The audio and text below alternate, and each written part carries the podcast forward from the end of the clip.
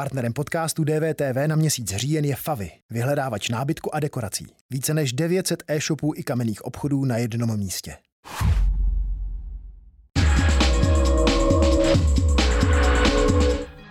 Dobrý večer. Už za chvíli vám nabídneme živě projev prezidenta republiky Miloše Zemana. Jeho slova v zápětí rozebereme s komentátorem Seznam zpráv Jindřichem Šídlem. Tuzemská firma Linet pomůže českému státu a vyrobí přednostně 4 000 lůžek.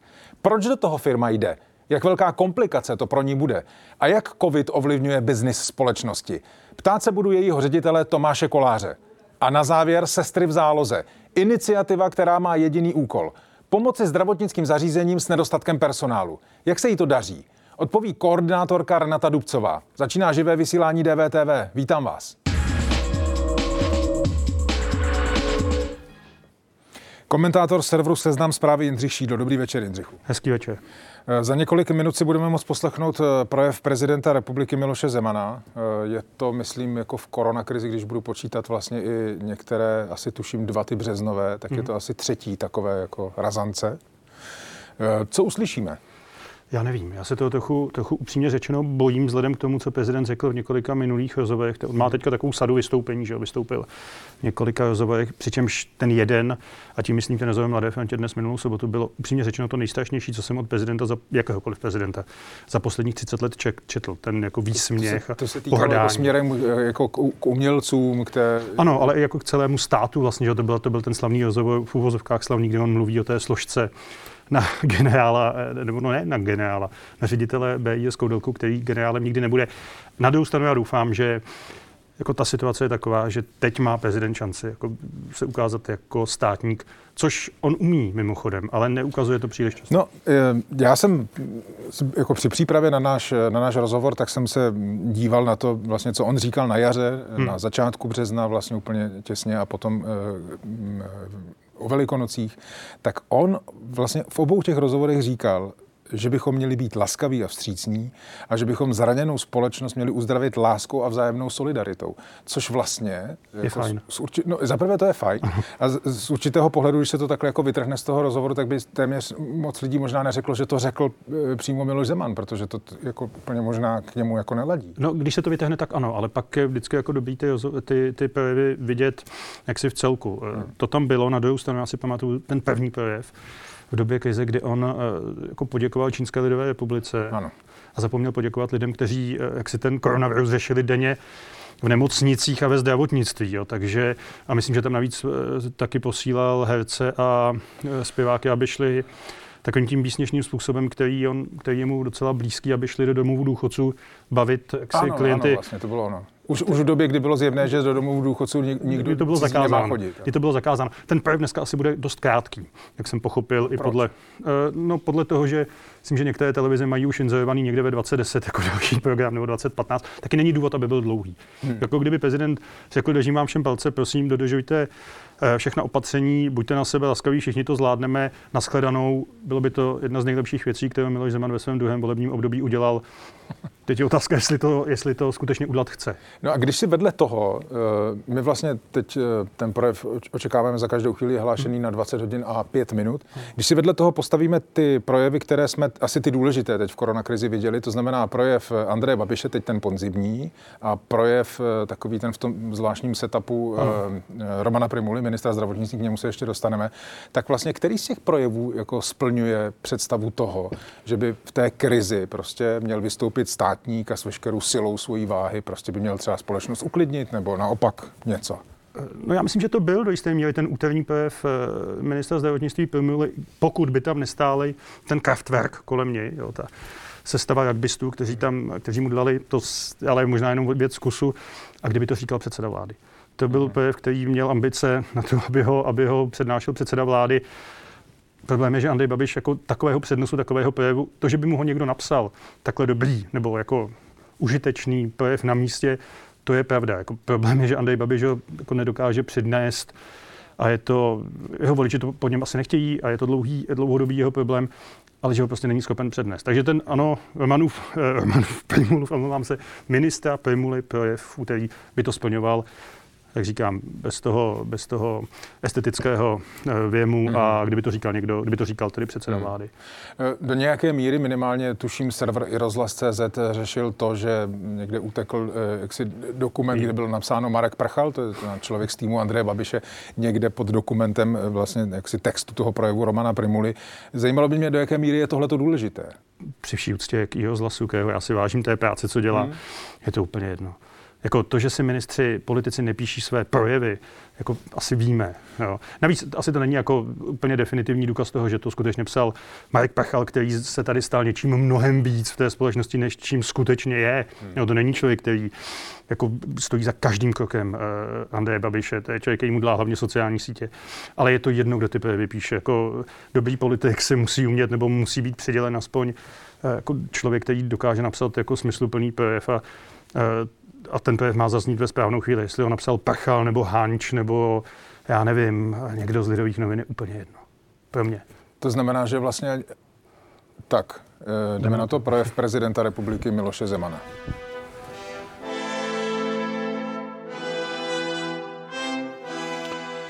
Dobrý den, vážení a milí spoluobčané.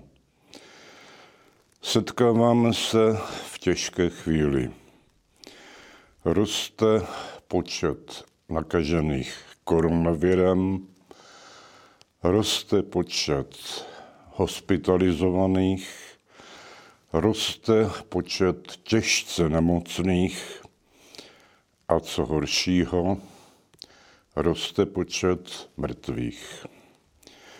Kdysi, když počet mrtvých byl na velmi nízké úrovni, jsme se mohli otěšovat tím, že COVID se dá vyléčit, ale úmrtí se samozřejmě vyléčit nedá a je to nesmírná ztráta pro naši společnost, pro rodiny těch, kdo zemřeli, pro všechny z nás.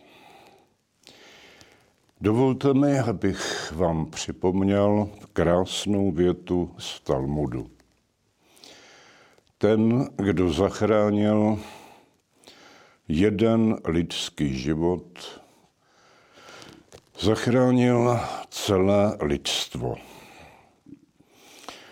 Jsme v situaci, kdy o lidské životy bojují naši zdravotníci a já bych jim chtěl vyjádřit úctu, obdiv a poděkování.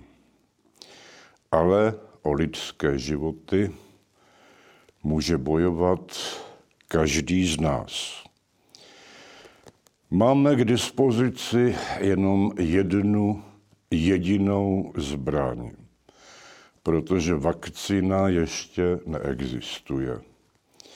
Touto zbraní je malý kousek látky, který si přivěsíme na obličej a který nás chrání před nákazou a naopak my chráníme druhé před touto nákazou.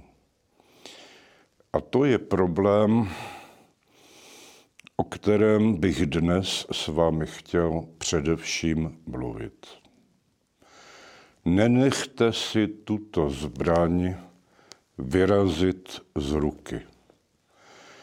Nenechte se svést lidmi, kteří sice o epidemii vůbec nic nevědí, ale kvůli mediální pozornosti jsou ochotni říkat věci, které poškozují naši společnost.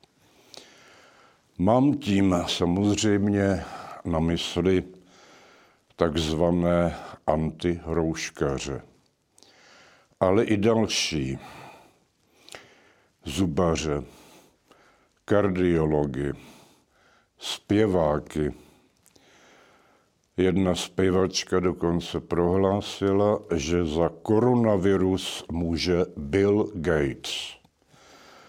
ignorujte názory těchto lidí, protože nejsou odborné. A věřte odborníkům, protože jedině ti nám mohou pomoci. Povolali jsme do zbraně vítěze nad první vlnou koronaviru pana profesora Primulu.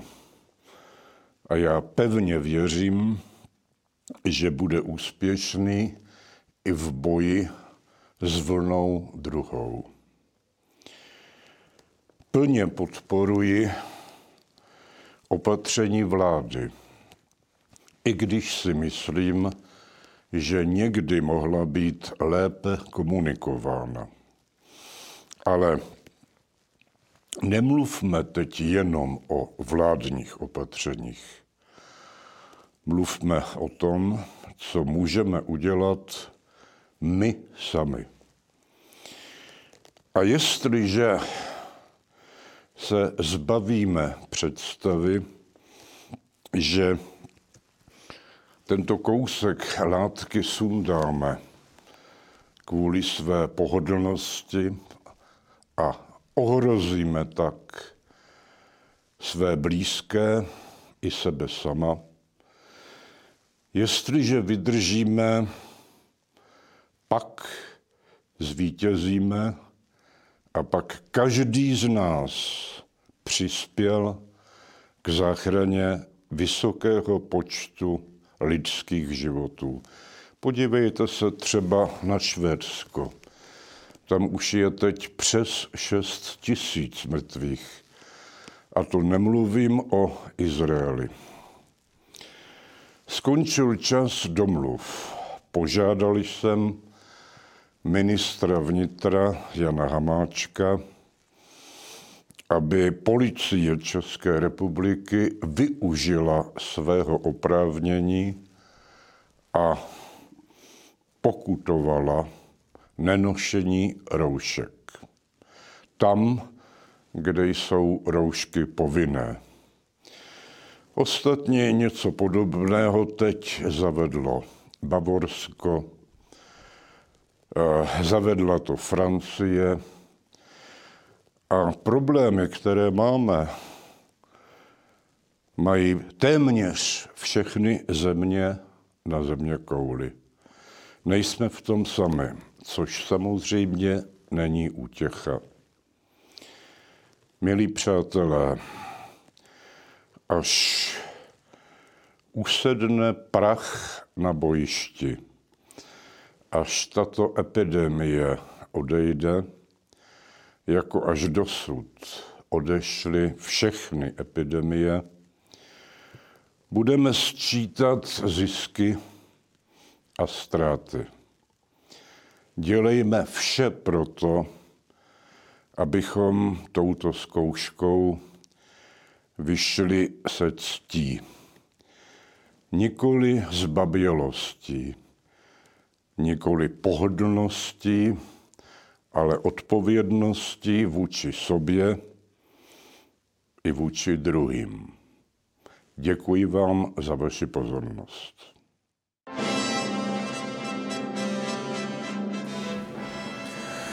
Tak, eh, projev eh, prezidenta republiky Miloše Zemana. Eh, bylo v tom Jindřichu něco, co jsi nečekal? Já musím říct, že jsem příjemně překvapen vlastně, že jsem se, jak jsem říkal, jsem se toho trochu obával, jestli prezident zase nezabředne do svého oblíbeného označování nepřátelné. Myslím, že to byl projev, Vlastně byly tam jako, jako ty dobné odchylky, kdy prezident nabíjá na agresivitě, ale vlastně to hned utlumil. To byl projev, který jako splňoval parametry projevu hlavy státu v téhle chvíli. Já myslím, že to byl jeden z nejdůstojnějších projevů prezidenta Zemana. Vůbec. I přesto, že tam byly, řekněme, eh, momenty, jako eh, že úmrtí se vyléčit nedá a to se dá přisknout. To, je, to, to se dá přisknout tomu, že prezident Zeman si je stále přesvědčen, že i v 670 letech při úctě je, může pronášet desetiminutové projevy z hlavy, kdyby to četl z, ze čtecího zařízení, tak jako všichni ostatní politici, nestalo by se to. Já bych se v tomhle, v tomhle mm-hmm.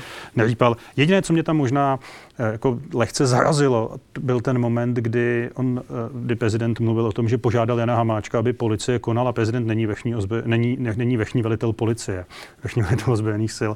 A tak je to spíš takový apel, který možná prezident si myslí, že má smysl. Možná, že ano, já když vidím jak si někde lidi bez roušky a vidím ještě teda mimochodem čím dál méně, no, já tém, mhm. téměř nevidím, tak se taky říkám, nemohu by jim to někdo jako vysvětlit. Hmm.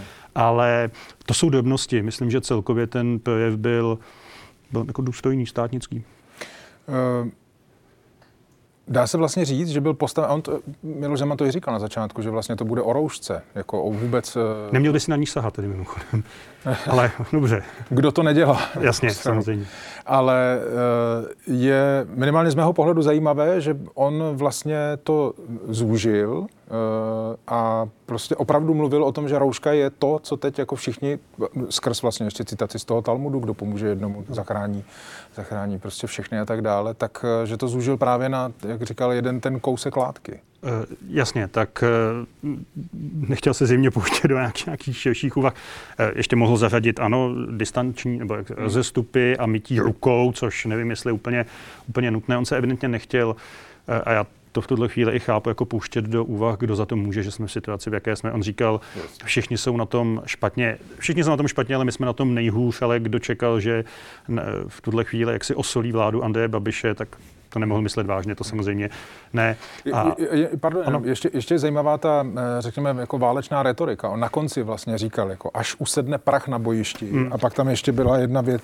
Povolali jsme do zbraní vítěze nad prvnou profesora Romana Primulu, což je vlastně jako čistě válečná jako retorika. Ale ta je prezidentovi blízká. Ta, jako, ta je prezidentovi, prezidentovi blízká. Já jako v téhle situaci společenské jako to, že jsme ve válce, a to jako nemám moc to je to asi věc jenom osobního vkusu, ale to je, tohle je zrovna věc, v které je prezident celkem konzistentní, on hmm. jako pořád bojuje a vítěz a ono to naznačuje tu jeho, jako, to, že chce lidem říci, blížíme se vítězství, nebo vítězství není ztraceno. hmm Navíc on sám sebe často vidí, Miloš Zeman, jako vlastně jako takového Churchillovského státníka, který zůstává v tom Londýně, když v Lánech, řekněme, i kdy, když eh, všichni ostatní odchází a proto chce slavit ten 28. říjen. Ale myslím, že tohle je jako druhotné. Jo. Toto je to, hmm. a čas pak rozebíjá v dějinách, jak říkám, pro mě nejdůležitější vzkaz, že prezident pronesl velmi uměřený projev, v kterém se dá podepsat z mého pohledu téměř všechno. Proč, teď před chvílí si to říkal, že kdo si myslel, že by tam eh, nějakým způsobem skritizoval vládu hmm. za cokoliv teď z té koronakrize, že, to, že se jako mýlil, že to bylo zjevné. A proč? No tak protože prezident a, a předseda vlády jsou tady dneska jako nejbližšími spojenci. Za prvé, otázka, jestli by to k něčemu bylo v takovémhle projevu uprostřed, uprostřed Eh, situace, kdy nám každým dnem naskakují rekordní čísla. Možná, že na to skutečně bude čas. Navíc jako to, jak kde to vzniklo, víme. A Jasně, možná, ale... kdyby to byla, možná kdyby, a kdyby nemá žádnou cenu, to byla vláda někoho jiného, možná, že by si to prezident. Ne, ne, prezident to, to rozhodně, prostě... ale bavili jsme se o těch jarních projevech. Chápu, nebyla ta situace tak vážná, no. ale tam měl čas na to, aby natřel jako eh, různé politiky nebo prostě skupiny ve společnosti a tak dále. A tady ne. Tady ne, no tak protože, protože jak říkám, eh, jako skritizovat, pustit se do kritiky Andreje Babiše prostě této situace prostě z jeho pohledu není správné. Ne, jako mhm. ne, nemá to smysl, on by tím nic nezískal, on od té vlády bude ještě, ještě hledat, co spotřebovat a vláda bude hledat, co spotřebovat od něj. Takže tato, tuhle chvíli nevyhodnotil jako takovou, že by měl rozebírat, eh, kde ta vláda konkrétně udělala chybu. Konec konců dneska to, myslím, udělalo dost dobře tady zde přítomné, nebo nepřítomné, ale zde sídlící eh, médium aktuálně CZ. Ano. E, mimochodem, je on eh, stále z tvého pohledu jako politik, jako ten, kdo nějakým způsobem jako se snaží držet věci prostě v rukou, ovlivňovat je, uplatňovat nějakým způsobem svůj vliv nebo moc přímo, tak je stále pořád ještě v kondici? Jako pořád to umí? Umí to, ale má to ulehčené tím, že vlastně on jako kdyby neměl soupeře. No, jako Andrej Babiš není jeho soupeř, Andrej Babiš na něm částečně závislý, částečně jsou to velmi jaksi z rozumu spojenci, to tam není jako žádná vzájemná chemie, jako kdyby se vzala. A dvakrát vyhrál prezidentské volby, což mu dává celkem jako sebejistotu v tomhle. To, že on musí prostě trávit, eh, že, že síly mu evidentně nepřibývají, je mu 670, hmm. mu přeju době zdraví, ale to, že musí trávit dlouhé jako týdny skoro bez toho, že by se objevil na veřejnosti, je neustále držen v lánech, vlastně na hrad dojíždí velmi, velmi málo, jako uka, by ukazovalo, že tu sílu ztrácí. Na druhou stranu pak jako přijde ten okamžik, kdy on má nějaký zájem a dokáže zatlačit. Hmm. A to si myslím, že se těch dva a půl roku necelý, které má do konce mandátu, bude ještě jako několikrát opakovat. Vždycky v tu chvíli, kdy bude potřebovat, tak toho využije. Jo, zbytek možná bude sedět v lánech a pouštět si písničky, aby, jak to dělá údajně, ale eh, v tu chvíli on se ještě koncentrovat umí. Samozřejmě, jako to, že vyhrál ty volby v roce 2018, kdy už nebyl v úplně nejlepší kondici, hmm. prostě ukázalo, že tady nebyl soupeř, který ho, který ho by byl schopen porazit a on potřebuje, můžete, to, na co se stal, se poměřit vždycky soupeři. No a mm, pokud ba- Andrej Babiš není jeho soupeř, tak ne. Mm, do jaké míry, minulé léto vlastně, po tom, po přetlačování se ohledně ministra kultury prostě hmm. a tak dále, tak to vypadalo, jako kdyby to spojenectví se tak trochu jako rozpadlo, protože ta důležitost zájemná, jako volby další byly za dlouho, prostě to spojenectví s předtím bylo tak trochu zapomenuto. A teď to dále funguje?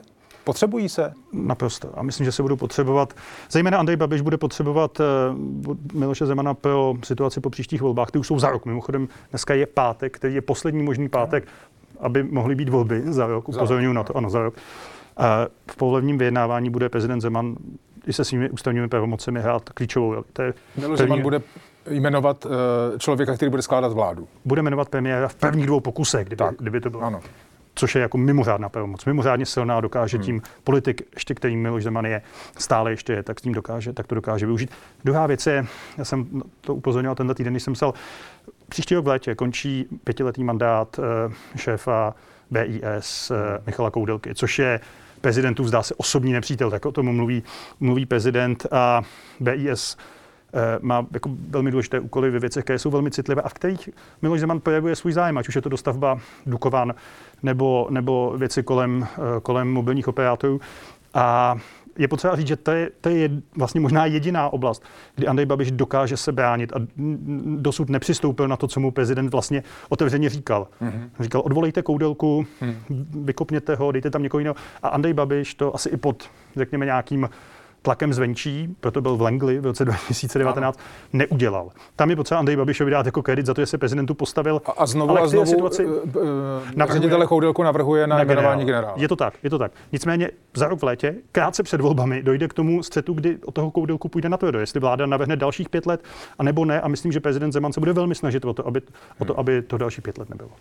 No mimochodem, k k panu řediteli Koudelkovi, tak eh, ty si to zmínil ještě před projevem pana prezidenta, ale vlastně tohle je přímo citace z toho rozhovoru pro Mladou frontu dnes, kdy eh, prezident říkal, jak jste si možná všimli, tak v kanceláři prezidenta republiky začal pracovat pan Jiří Rom, bývalý šéf analytiky BIS, a já panu premiérovi při naší nejbližší večeři předám materiál, který se týká pana Koudelky, tedy ředitele BIS současného. Myslím si, že každé rozhodnutí se má argumentovat a tento materiál bude argumentací.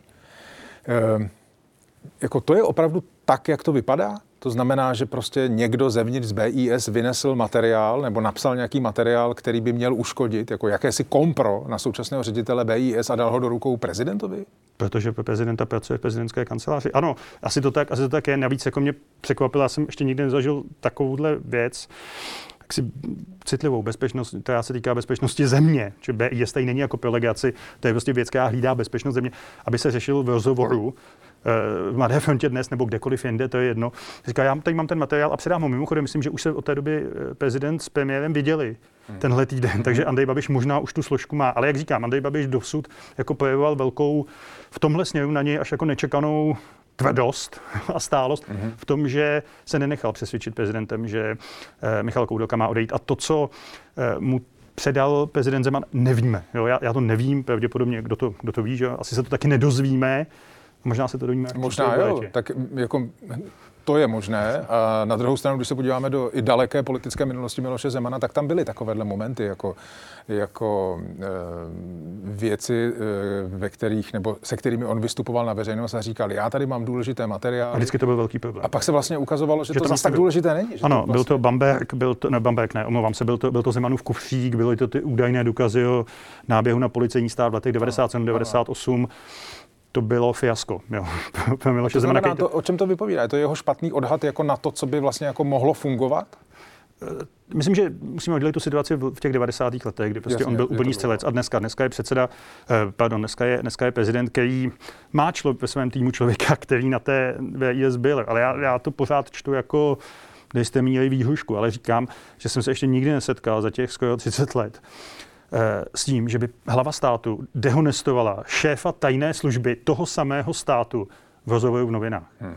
Jo, to, to, to aranžma je tak absurdní, že já si vlastně nedovedu moc představit nebo vysvětlit, co zatím jako, hmm. co tím prezident jako míní. No a pak je tady ještě jedna figura, která vzešla vlastně z toho jarního vývoje a to je současný minister zdravotnictví Roman Primula, eh, o kterém Miloš Zeman, prezident republiky, mluví často s velkou úctou. Hmm. O Romanu Primulovi se říká, že je to prezidentův člověk, já si nejsem úplně jistý, do jaké Možná míry... nástupce.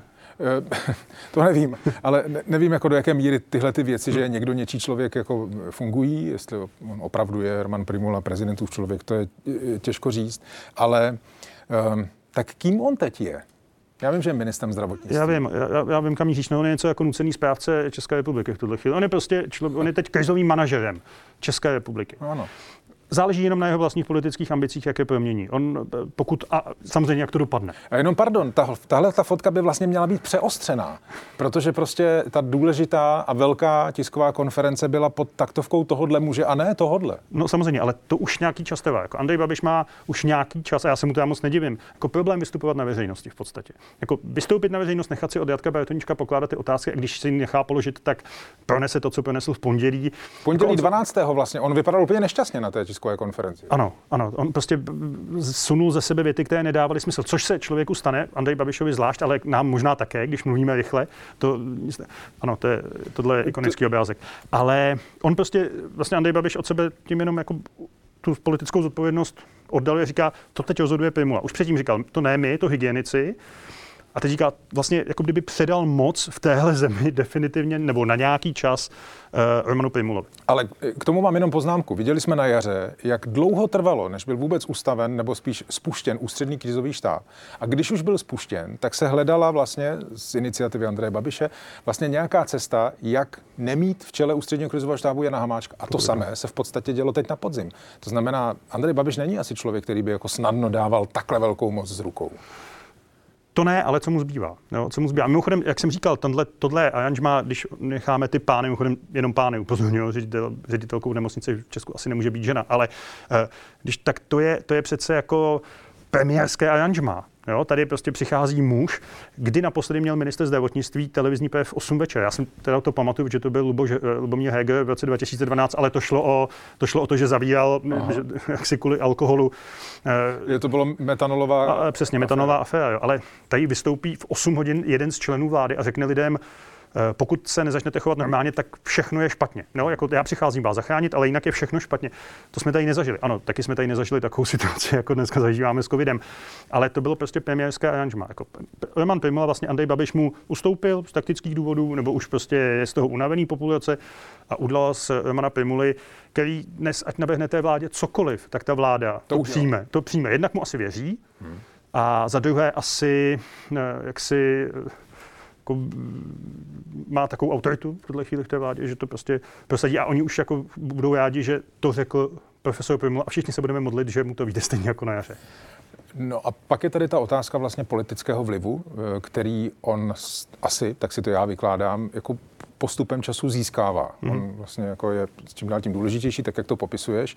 A je tedy otázka, jestli Roman Primula bude mít chuť ten politický vliv přetavit do něčeho dalšího, nebo jestli se prostě stane, teď nevím čím, jako šéfem nějaké vládní rady, prostě nebo... To asi málo. Takhle, záleží, podle mě záleží na tom, jak to dopadne. Jo, jaké bude to, za, to, o čem mluvil i prezident a o čem mluví neustále Andrej Babiš, je to trochu pravda, jaký bude ten závěrečný účet. Mm-hmm. Jo, včetně prostě ekonomických čísel a včetně především těch zdravotních. Pokud to dopadne nějak trochu dobře, tak Roman Primula dva roky před prezidentskými volbami a tři čtvrtě roku před volbami do e, sněmovny bude tady jako nejsilnější figurou, nebo jednou z nejsilnějších figur. Mimochodem, bylo zajímavé, že už loni na jaře mělo ho ANO, zařadilo, jak má, já miluju YouTube kanál Hnutí ANO. A, a Roman Primula se tam stal vlastně jeho součástí. On tam měl otázky pro Romana Primulu, on tam byl jako zařazen dokonce. Letos na jaře. Pardon, letos. Letos na jaře. Já, mě to nesedělo pro, s, s loňským jarem. Ne, ne, ne, omlouvám se, omlouvám se. Letos na jaře. On uh, byl jako mezi osobnostmi hnutí, ano, na ano, jejich webové stránce. To, to si pamatuju, ano. Přivlastnili. A oni ho potom na nějaký, nějaké výhrady byly otázky novinářů a oni ho zase dali na chvíli pryč. Jasně, jasně, ale to pak le, příští rok na jaře bude jedno a podle toho, jak to dopadne, Roman Primula skutečně se bude moc v tu chvíli možná, možná. A já vlastně říkám, doufejme, že možná, protože by to znamenalo, že to dopadlo nějak relativně, relativně dobře, si to ještě vůbec dobře dopadnout může, rozhodnout, co bude dělat. Je mu 650. Hmm. Ideální věk na to, jako udělat velkou politickou kariéru. A všichni se baví teď o tom, jestli Roman Primula, nebo hodně lidí řeší, jestli Roman Primula, kterému přibylo na Twitterovém účtu s během 14 dnů 30 tisíc lidí, jo, jestli, jestli bude tím kandidátem za tu vlastně dneska vládnoucí většinu, kterou reprezentuje jak Andrej Babiš, tak Miloš Zeman v těch prezidentských volbách, které budou úplně otevřené, protože nikdo, ne, nikdo neobhajuje. A z obou stran těch táborů je vidět, že už se jako ty, ty kandidáti hlásí nebo hmm. se připravují. No a teď samozřejmě zůstává jenom ta otázka, jestli člověk, který prokáže nějaké renomé, jako v krizi, evidentně je to prostě muž jako zvyklý, možná z toho armádního jako zázemí prostě jako, jako rozhodovat, stát prostě za těmi rozhodnutími a tak dále, tak jestli tohle je jako správná e, průprava pro to být prostě, a to ještě ani nemluvím o tom být dobrým prezidentem. Politikem politikem a projít úspěšně tou kampaní, protože Jasně. to je teda to je kapitola sama pro sebe. Samozřejmě, my tady, my tady Romanovi Primlovi kreslíme cestu, oni ještě nevíme, jestli se na ní chce vůbec no. No, jasně. Ale každopádně Roman Priml má jednu výhodu. Kolem mě je spousta jako zvláštních věcí, od prověrky, od toho jeho odchodu z, z čela Králové hradecké nemocnice to Centrum čínské medicíny, všechno jsou věci, které se nepochybně ještě budou v budoucnu řešit. On má ale jako zatím vzácný dar, za těch půl roku mám pocit, jako vystoupit před publikum, říct přesně, co se děje nebo popsat situaci a popsat to tak, že se z toho nikdo nezhroutí a zároveň si jako nikdo to mm-hmm. jako nebude spochybňovat. Jako on ten, navíc vlastně nepochybně jste ho tady měli, že jo, na no. rozhovor. On mluví s novináři, mluví s nimi otevřeně, nikomu nenadává, nikoho neuráží. To je pravda. Jo, a to je něco, co jako může zafungovat. Byť na druhou stranu jako určité, eh, řekněme, jako tlaky a výtky dokáže směrovat třeba přes ten Twitterový účet. Jasně, to politici Například dělají. do Ostravy směrem k Rastislavu Maďarovi prostě. To jsem, ano, to jsem si říkal, proč. Vlastně, proč tohle má zapotřebí v této situaci dělat, snažit se ovlivnit volbu rektora, hmm. Říkám to správně, nebo děkana. Myslím si, že ano. Jo, hmm. to jsem říkal, ano. No a pak je tady ještě poslední člověk, který je eh, vlastně celou dobu, jak při té jarní první vlně, tak eh, i teď jako šéf ústředního krizového štábu eh, důležitý a zároveň možná bude důležitým člověkem pro svou politickou stranu, protože se ukáže, jestli přivede abych tak řekl, úplně cugrund, anebo jestli se nějakým způsobem eh, příští rok jaksi eh, nevím, jak to říct, jestli postaví, postaví na nohy, nebo jestli uh. tam udrží Jan Hamáček, předseda České strany sociálně demokratické. Um, tak kým je on vlastně v celé této krizi? Já myslím, že toho, že je nositelem červeného svetru. No, to není tak jako nedůležité, to jako byl nějaký symbol na jaře. On měl výborný nástup na jaře. On totiž vedle Andreje Babiše, který od začátku té celé epidemie nebo pandemie vypadal jako na něj, jak se on se tváří, že, jako, že není silnějšího politika ne v zemi, ale v Evropě, vypadal strašně roztřeseně Andrej. Hmm. A e, říkám, to říkal, Andrej, takhle vypadal Andrej Babiš a Jan Hamáček. Měl tu víru, že vystoupil přišel, postavil se v tom červeném světu a začal mluvit vlastně jako lidsky, říkal hmm. srozumitelné věci, vypadal rozhodně. Pak se samozřejmě několikrát projevil jako Jan Hamáček. No, on, jako v tomhle on je silný, pak vždycky přijde chvíle, kdy on se začne chovat jako Hamáček. Jo. A pardon, eh, chovat se jako Hamáček znamená? Chovat se jako Hamáček, pro mě je to ta ilustrace, když eh, loni v létě, jak jsme o tom mluvili, prezident odmítl jmenovat sociální demokratům ministra a on následně vzal talíř tlačenky a odnesl ji na hrad prezidentovi k 75. narozeninám. Mm-hmm. Kromě toho, že to je nesmírně nezdravé, tak to bylo jako ponižující pro, pro 40-letého politika. A e, otázka je, jestli Jan Hamáček ještě vůbec jako má, vidí smysl v politice, jestli všechny ty zprávy o tom, že on míří do diplomacie, mm. že to je teď jeho prvotřídní jako zájem, jsou pravdivé. On za tu stranu ještě ponese odpovědnost do příštích voleb. A tam už jde o jediné, jestli se tam sociální demokraté dostanou nebo ne. Jo. Oni mají volební, volební sjezd teď na začátku příštího roku. Mají, ale mě by teda zajímalo, jestli by byl někdo ochoten vlastně v tuhle chvíli tu stranu převzít. Což se zase Janu Hamáčkovi musí jako nechat, že on ve chvíli ta sociální demokracie byla na kolenu, tak on se do čela té strany postavil mm. a celkem dělá, co může. Jo dělat, co může, neznamená, že to je mnoho, ale, ale snaží se. Takže rozhodne o něm příští rok, ale on osobně si myslím nemusí mít jako obavu v případě, že ta strana, že to nedopadne dobře pro něj, pro tu stranu, on se v té diplomaci uplatní. No a když to zpátky okruhem na konci našeho rozhovoru spojíme opět s prezidentem Milošem Zemanem, tak eh, to, že on se snažil nějakým způsobem dlouhodobě potrestat, zejména v průběhu těch svých dvou mandátů eh, prezidentských, potrestat Českou stranu sociálně demokratickou, potažmo všechny ty lidi, kteří tehdy při té volbě 2002 eh, prezidentské vlastně mu... Tři, pardon, tři začátek. Tak tak eh, mu nedali hlas ze sociálních demokratů, byť to slíbili, tak eh, vlastně by teď po výsledku krajských voleb, ve kterých to celostátně sociální demokracie opravdu jako třeskutě prohrála, tak by mohl být šťastný. To by bylo vlastně smutné, ne? že by v 672 roky před koncem své politické kariéry byl prezident smutný z toho, že zničil stranu, kterou pomohl nebo vybudoval po listopadu 89, nebo jí dostal tam, kde, Kdyby byl šťastný. tam, kde byla. Eh, kdyby byl šťastný, bylo by to zvláštní, jako to by byla, nebylo deba, na debatu s politickým komentátorem, ale jako z, z, asi s expertem na jiný obor lidské činnosti. Eh, Jisté je, že Jan Hamáček má s Milošem Zemanem poměrně korektní vztah, uh-huh. takže, nebo respektive Jan Hamáček se chová vůči prezidentovi poměrně dost submisivně a prezident se vůči sociální demokracii chová tak, jak se k ní chová celých 15 let od té doby, nebo 17 let, pokud by šlo o jeho umístění do diplomacie, což myslím, že není jenom jako věc Jana Hamáčka, myslím, že tam jsou i další politici ČSSD, kteří tímhle směrem už teď se dívají, uh-huh. tak eh, tam si nemyslím, že by prezident se musel mstít ještě jednou. Myslím, že jestli si přece vzal v roce 2003, když odcházel tím zadním chodem s ze španělského sálu, že tu stranu zničí, pokud mu nebude zcela oddána, ano. tak se mu to povedlo. Ale ta, ta strana taky na tom jako zapracovala ve velkém sama. Uh, Jindřichu, děkuji pěkně za rozhovor. Děkuji za pozvání. Za rozhovor. Hezký večer, nashledanou. Nashledanou.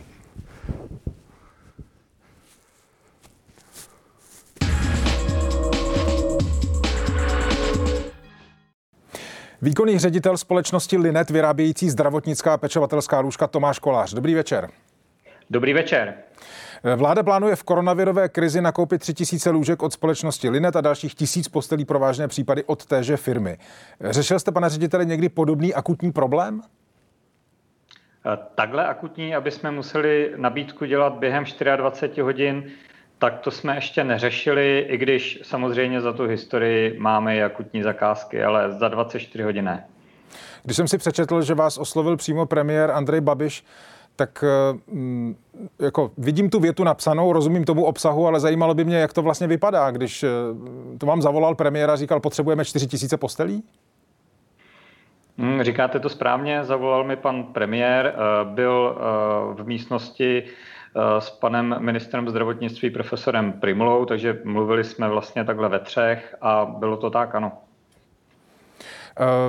Máte máte jako představu, eh, co se s těmi postelemi, protože ty se teď vlastně, pokud jsem to správně pochopil, netýkají toho připravovaného prostoru nebo té polní nemocnice v pražských letňanech. Máte představu, kvůli čemu je vlastně stát poptává?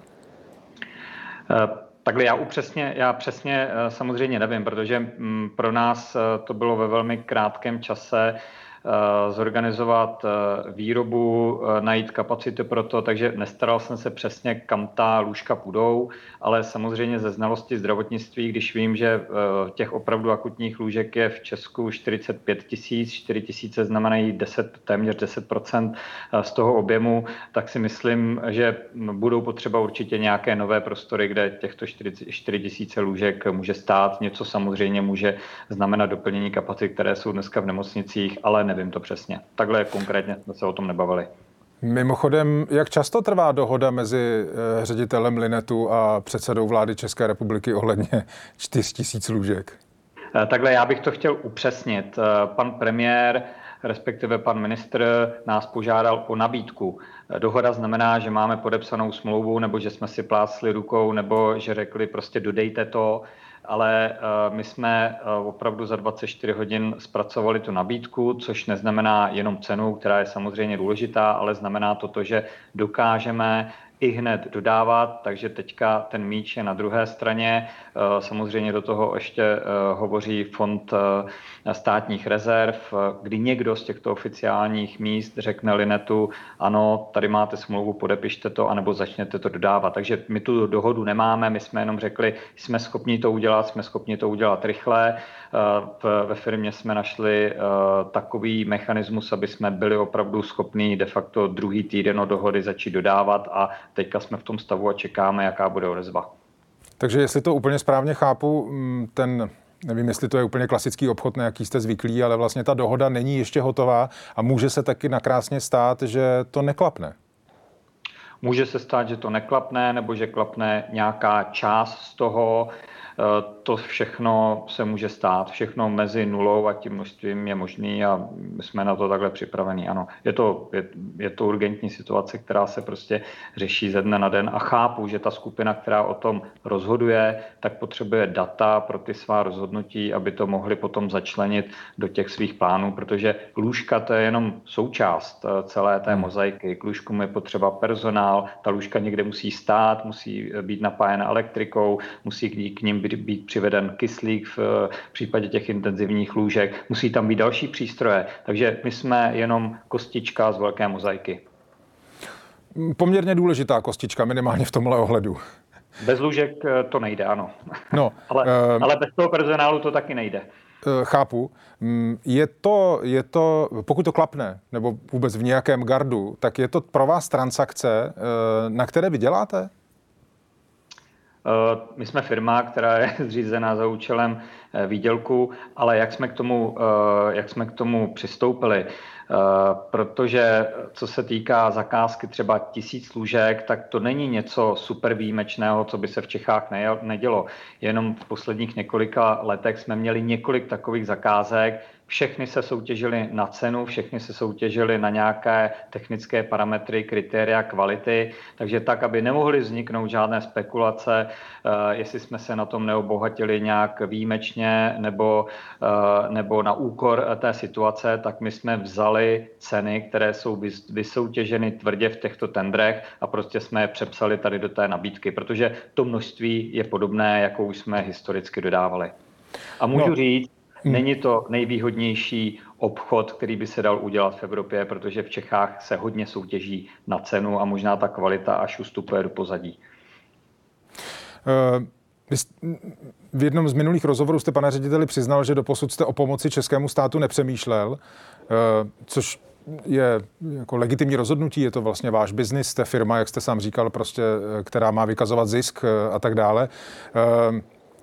Nenapadlo vás vlastně, že by Česká republika minimálně od toho jara i doteď mohla mít problém s lůžky, které mimochodem vyrábíte?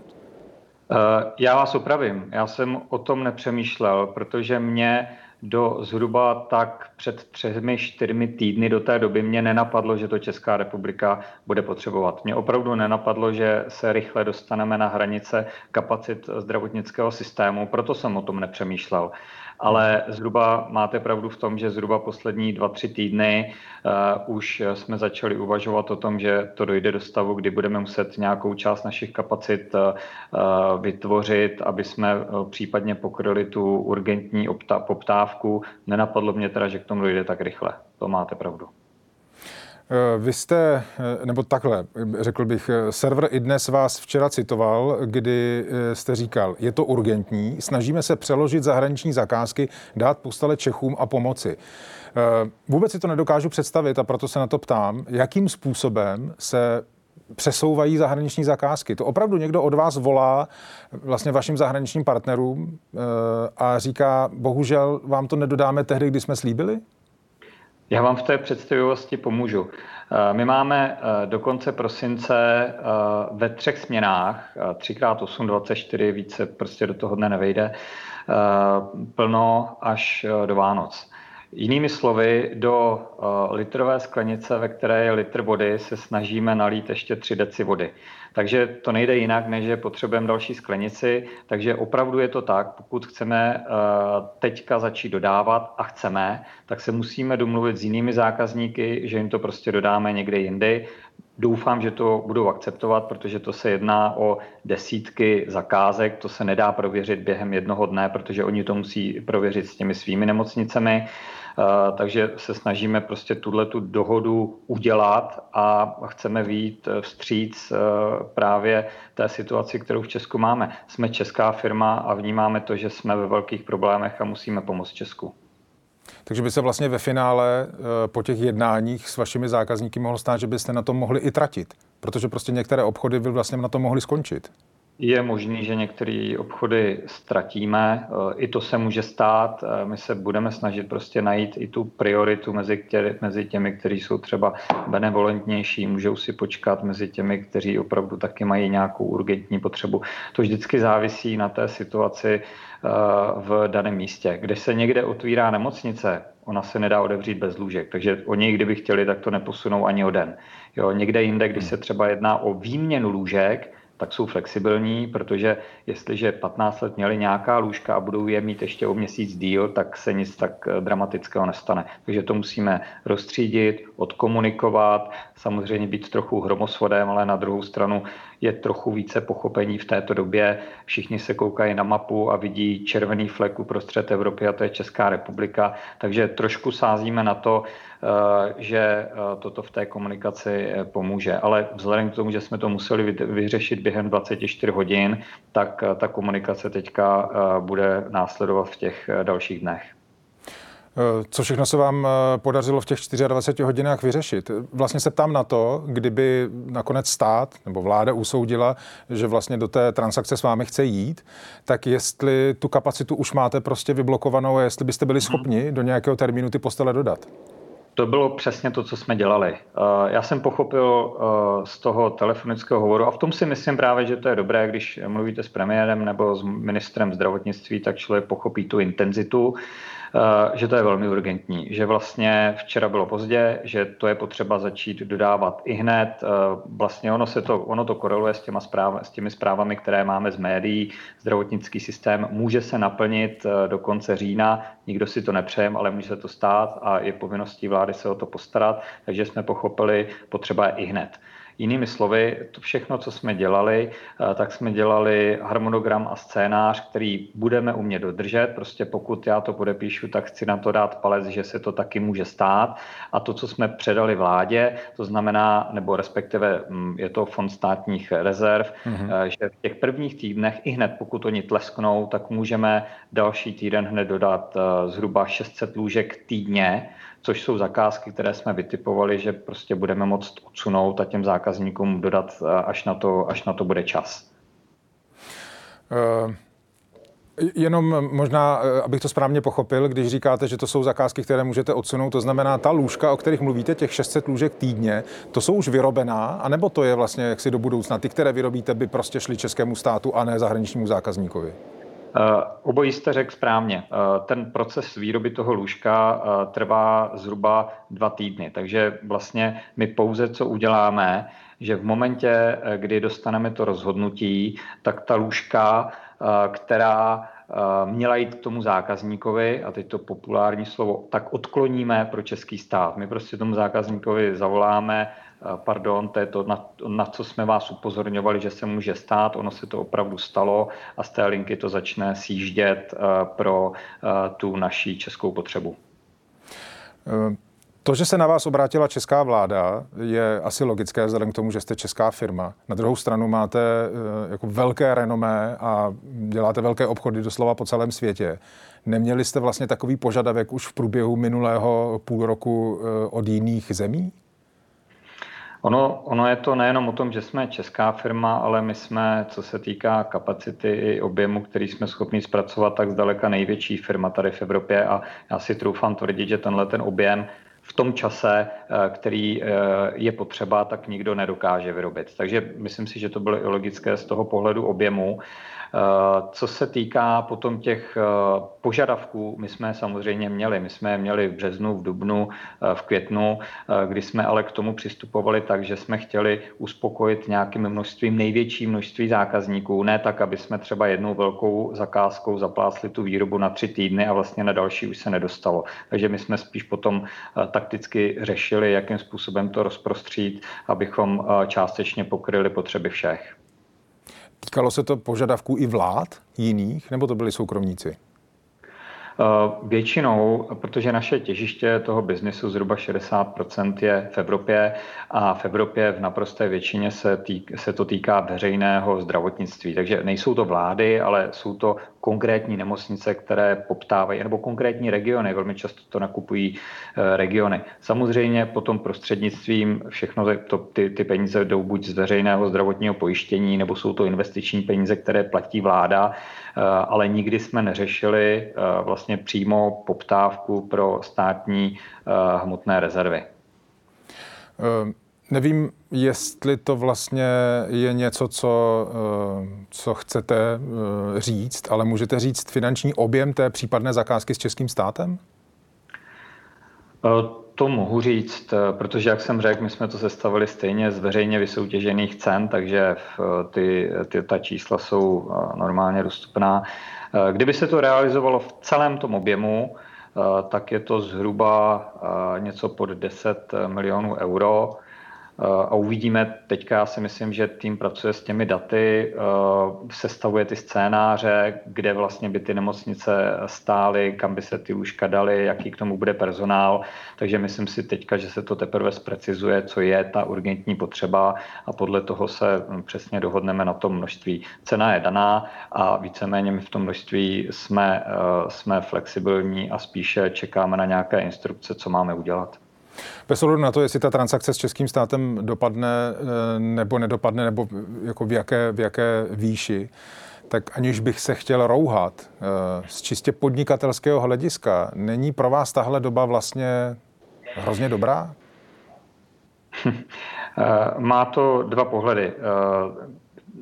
Ty, ta, ta lůžka, ta lůžka, která teďka dodáme do České republiky, tak obratem vlastně měli zákazníky, kde v naprosté většině jsme to prodali za lepší cenu. Takže eh, když se mě zeptáte eh, tady na tu otázku, tak ta odpověď je prostě rozporuplná.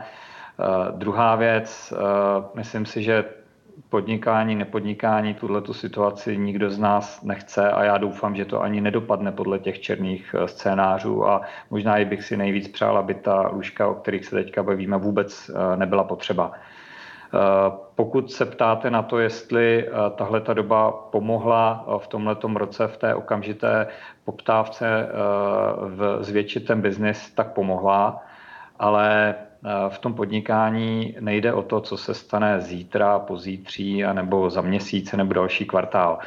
Já se vždycky koukám, jak ten biznis bude vypadat za tři roky, za pět let a to samozřejmě bude hodně poplatné tomu, jak bude silné, silná ta vyspělá ekonomika a tady bohužel si myslím, že právě v tom střednědobém ohledu budeme hodně sbírat Eh, to, co nám korona krize vzala. Takže jo, krátkodobě samozřejmě to zlepšilo eh, naše výsledky, středně době si myslím, že ty škody budeme počítat všichni a děláme v jakýmkoliv biznise.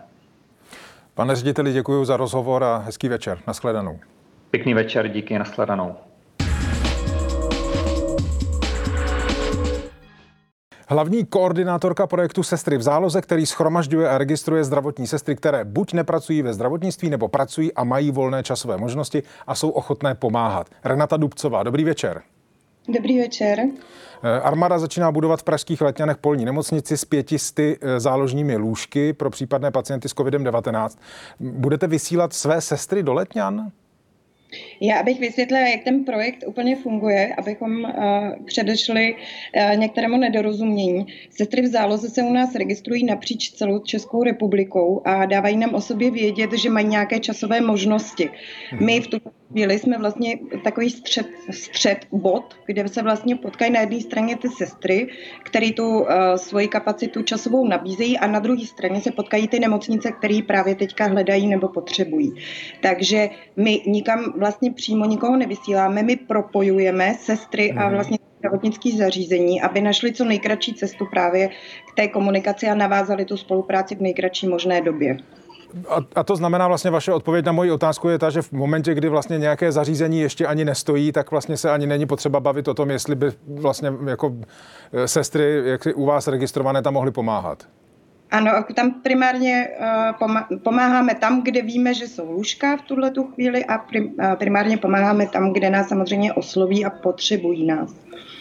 No, eh, chtěl bych od vás jeden komentář, protože včera byl hostem DVTV chirurg Tomáš Šebek a on ano. popisoval ze svého pohledu, že nebude do budoucna s vývojem celé té krize problém s lůžky, ale problém se zdravotnickým a obslužným personálem. To znamená i se zdravotními sestrami. A říkal tohle, poslouchejte.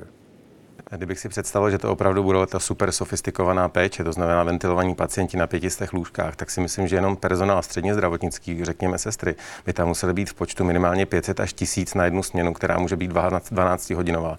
Vynásobte si to 24 hodinama a máte 1000 až 2000 lidí jenom středně zdravotnický personál. Pro jednu, vlastně, jednu takovou vlastně pro, pro jeden takový, takový projekt. Pro jeden takový projekt, Aha. kdyby opravdu každé to jedno lůžko znamenalo ventilátor. Něco jiného je, kdyby to lůžko bylo prostě standardní hmm. Eh, pacient, který nemůže být v domácích podmínkách, ale potřebuje ústavní léčbu, tak si myslím, že ten počet personálu se zmenšuje, ale to se bavíme jenom o tom středně zdravotnickém personálu. Pak hmm. musíte napočítat lékaře a musíte samozřejmě napočítat veškerý ten komplement kolem toho. Těch lidí je jako násobně více, kteří vlastně ošetřují, než těch samotných pacientů na těch pětistech lůžkách. Vidíte to stejně?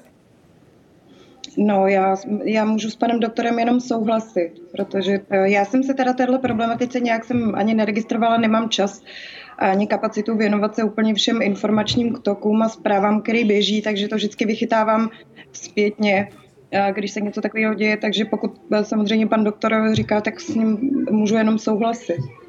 Uh, Vlastně těch 900 sester, které registrujete a které vlastně nějakým způsobem svojí volnou kapacitu dávají, dávají jaksi k dispozici, tak jsou to, jsou to zdravotní sestry, které jsou schopny takovou obsluhu takových lůžek zvládnout?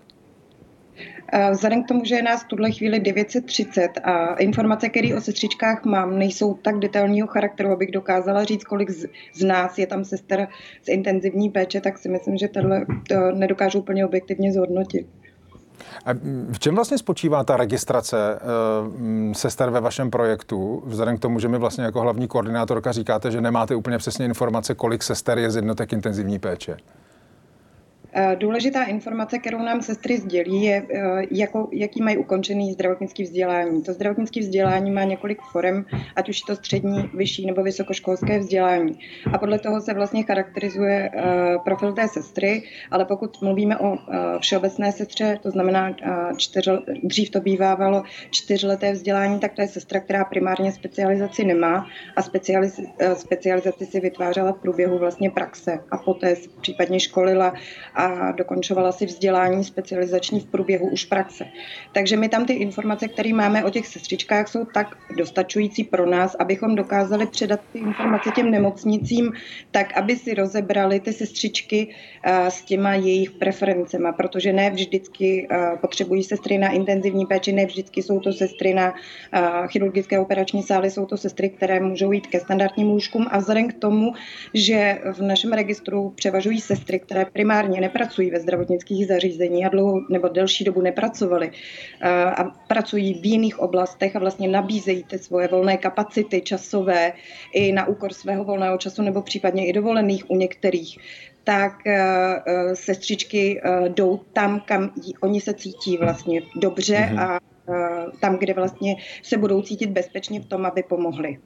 Takže chápu. Informace natolik uh, uh, jakoby dostačující v tuhle tu chvíli, aby ty nemocnice si dokázaly s těma sestrama poradit tak, jak oni potřebují. Pokud se nepletu, tak vy jste pracovala na jednoce intenzivní péče. Ano. Jak, jak mimo je představa, že by sestra úplně z jiného oddělení začala jenom po nějakém minimálním zaškolení pracovat eh, na lůžku, které vyžaduje vlastně dovednost nebo, nebo praxi na jednoce intenzivní péče?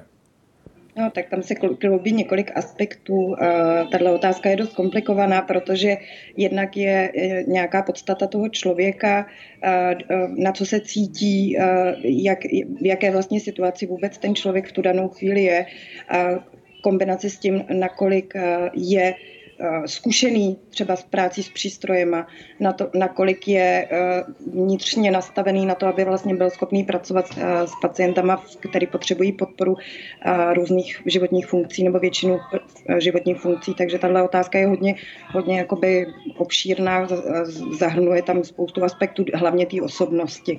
Takže pokud hmm. Ta má zkušenosti s přístrojem, s dýchacím přístrojem, s, jinou pod, s jinými podpornými mechanismy z intenzivní péče, tak si troufnu říct, že pak, když dojde ke krátkodobému zaškolení, aby znala tu přístrojovou techniku, tak je schopná to zvládnout, ale je to zase na tom té podstatě toho člověka. Ale pokud nemá zkušenosti s přístrojem a nebyla nikdy na jednotce intenzivní péče, tak jenom samotný vstup na tu jednotku intenzivní péče nebo resuscitační oddělení je pro člověka i z odborné branže a mezi zdravotníkami samo o sobě náročné. Mm-hmm. Jakým způsobem vlastně funguje vybírání nebo spíš eh, podávání požadavků jednotlivých nemocnic směrem k vám. Jako, jako kdo vás primárně vlastně kontaktuje, jestli náhodou nemáte nějakou volnou zdravotní sestru?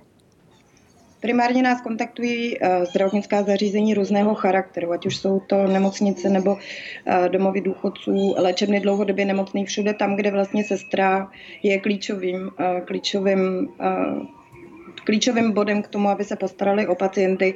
Takže napříč republikou jsou to různý, různý charakteristiky těch zdravotnických zařízení, které s náma komunikují. A oni se s náma propojí a vzhledem k tomu, že všechno vznikalo vlastně na jaře a všechno vznikalo hrozně za běhu, tak my vlastně reagujeme každým dnem na jiný požadavky, jiný specifika, snažíme se vlastně to všechno uh, přizpůsobovat té dané situaci. Takže uh, nemocnice nám pokládá sestřičky, my jim dám k dispozici kontakty, které my máme a sestřičky se spojují, respektive nemocnice se spojují se sestřičkama sami a vlastně už eh, ten vnitřní personální, ta komunikace eh, probíhá mezi sestrou a nemocnicí, aby jsme to co nejvíc krátili. Mm-hmm. Mimochodem, když jste za, zakládala celý projekt eh, Sestry v záloze na jaře, jako tušila jste, kam se to všechno dostane? Že v říjnu, že v polovině října prostě budete v této situaci teď? musím říct, že eh, já jsem nebyla připravena na ani jednu fázi z, eh, z toho, co, čím vlastně procházím, pokud mluvím sam, jenom sama za sebe, protože primárně ta výzva vznikla proto, že jsem jako sestra si říkala, že bych měla nějakým způsobem najít, eh, kde můžu pomoct. A ne, ani by mě ve snu nenapadlo, že bych vyvolala tolika sestrách podobné pocity, které vlastně jsem měla já a že se dostaneme do takové situace, kdy nám bude opravdu uh, tolik lidí jednak fandit, a tolik sester se k nám přidá a na tolika místech budeme schopní pomoct. To by mě ani ve snu nenapadlo. Byste se možná teď mohli přeměnovat na sestry v akci? Uh, už jsme taky tak byli pojmenovaný, protože něk, někdo si to spojí sestra v akci nebo sestra v záloze. To byl i to slovní spojení, byl taky myšlenkový tok jedné vteřiny v autě, takže uh, sestra v akci je ta, co už v akci je, ale šla primárně ze zálohy. Eh, když vy máte poměrně mm, jako jasnou představu, jak velký dostatek nebo nedostatek je vůbec zdravotních sester v České republice, takže je jich dost? A to je krásná otázka. Samozřejmě, že určitě nechcete slyšet, je jich dost. Myslím si, že problematika... No ne, to já tímhle s tím, jako, pardon, já bych chtěl slyšet, že jich je dost. To, je, to by byla přece uklidňující zpráva. A já bych chtěla být v té pozici, kdybych tuhle zprávu byla schopná ohlásit, ale myslím si, že uh, problém uh, personálního nedostatku zdravotních sester je dlouhodobá záležitost, která vlastně v tuhle tu chvíli začala být uh, jenom víc vnímána Dá se to, jako, eh, dobře, vy schromažďujete, je vás 930, nebo v databázi máte 930 eh, zdravotních sester. Nevím, kolik z nich vlastně je teď eh, jaksi v praxi ve zdravotnických zařízeních a kolik z nich už je mimo, mimo tu praxi. Dokážete to takhle říct? No, v tuhle chvíli, podle těch informací, které máme, tak mm, v průběhu vlastně těch sedmi měsíců existence toho projektu, tak se nám podařilo propojit do aktivní práce zhruba z 300 sestřiček napříč celou republikou a další procento sestřiček v průběhu té Eh, výzvy eh, svoji spolupráci ukončilo z různých důvodů. My se nikdy neptáme na ty důvody. Zůstávají tam sestřičky v té databázi a rozmnožujeme se. Naštěstí rozšiřujeme pořád tu naší základnu, které eh, v tuhle chvíli vlastně zůstávají v té pasivní záloze a čekají na to oslovení těch nemocnic. Tak jak krize vlastně teď houstne, abych tak řekl, v průběhu zejména přelomu září a října, tak máte víc zájemkyň nebo posunuje se to nějak?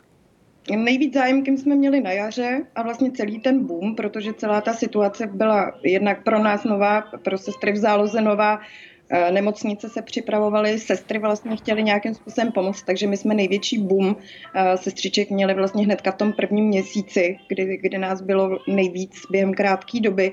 Pak se to během toho období se to rozložilo a vlastně přibývali jsme postupně, postupně jsme se rozkládali do těch míst, kde nás potřebovali, protože ty nemocnice, které ty kontakty mají z jara, tak je třeba některý využívají až teď. Takže uh, jsem se zasekla teďka úplně totálně, koukám tamhle na letícího ptáka ptáka, já se omlouvám. Vy si evidentně potřebujete trochu vydechnout. ano, přesně to bych potřebovala, takže... ne, ale já vás, jestli dovolíte, já vás, já vás vrátím k tomu, uh, vy jste se smála, kdy, jako že bych já chtěl slyšet o ta, jako odpověď, že je zdravotních sester málo nebo hodně. No, uh, vy tu představu máte, říkáte, že to je dlouhodobě vlastně jako podfinancovaná věc, že ty stavy jsou nižší, než by měly být. No a mě by zajímalo, uh, protože to asi je extrémně důležitá věc, jako co to z vašeho pohledu znamená, tehle ten stav, jako do budoucna. Pokud dneska vidím vlastně představitele ministerstva zdravotnictví na tiskové konferenci, jak vlastně tam... Martin, jak si... Já vás asi zastavím, protože tohle to jsou věci, které já jako sestra, já jsem hmm. zdravotní sestra.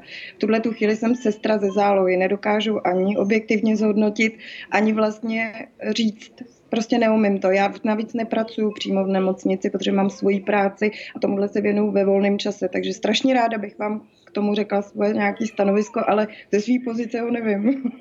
nevím, jak to bude vypadat za půl roku, nevím, jak to bude vypadat za rok. Moc bych si přála, aby sestříček bylo dost, ale uh, kde, kde jsou ty sestry? Kde jsou?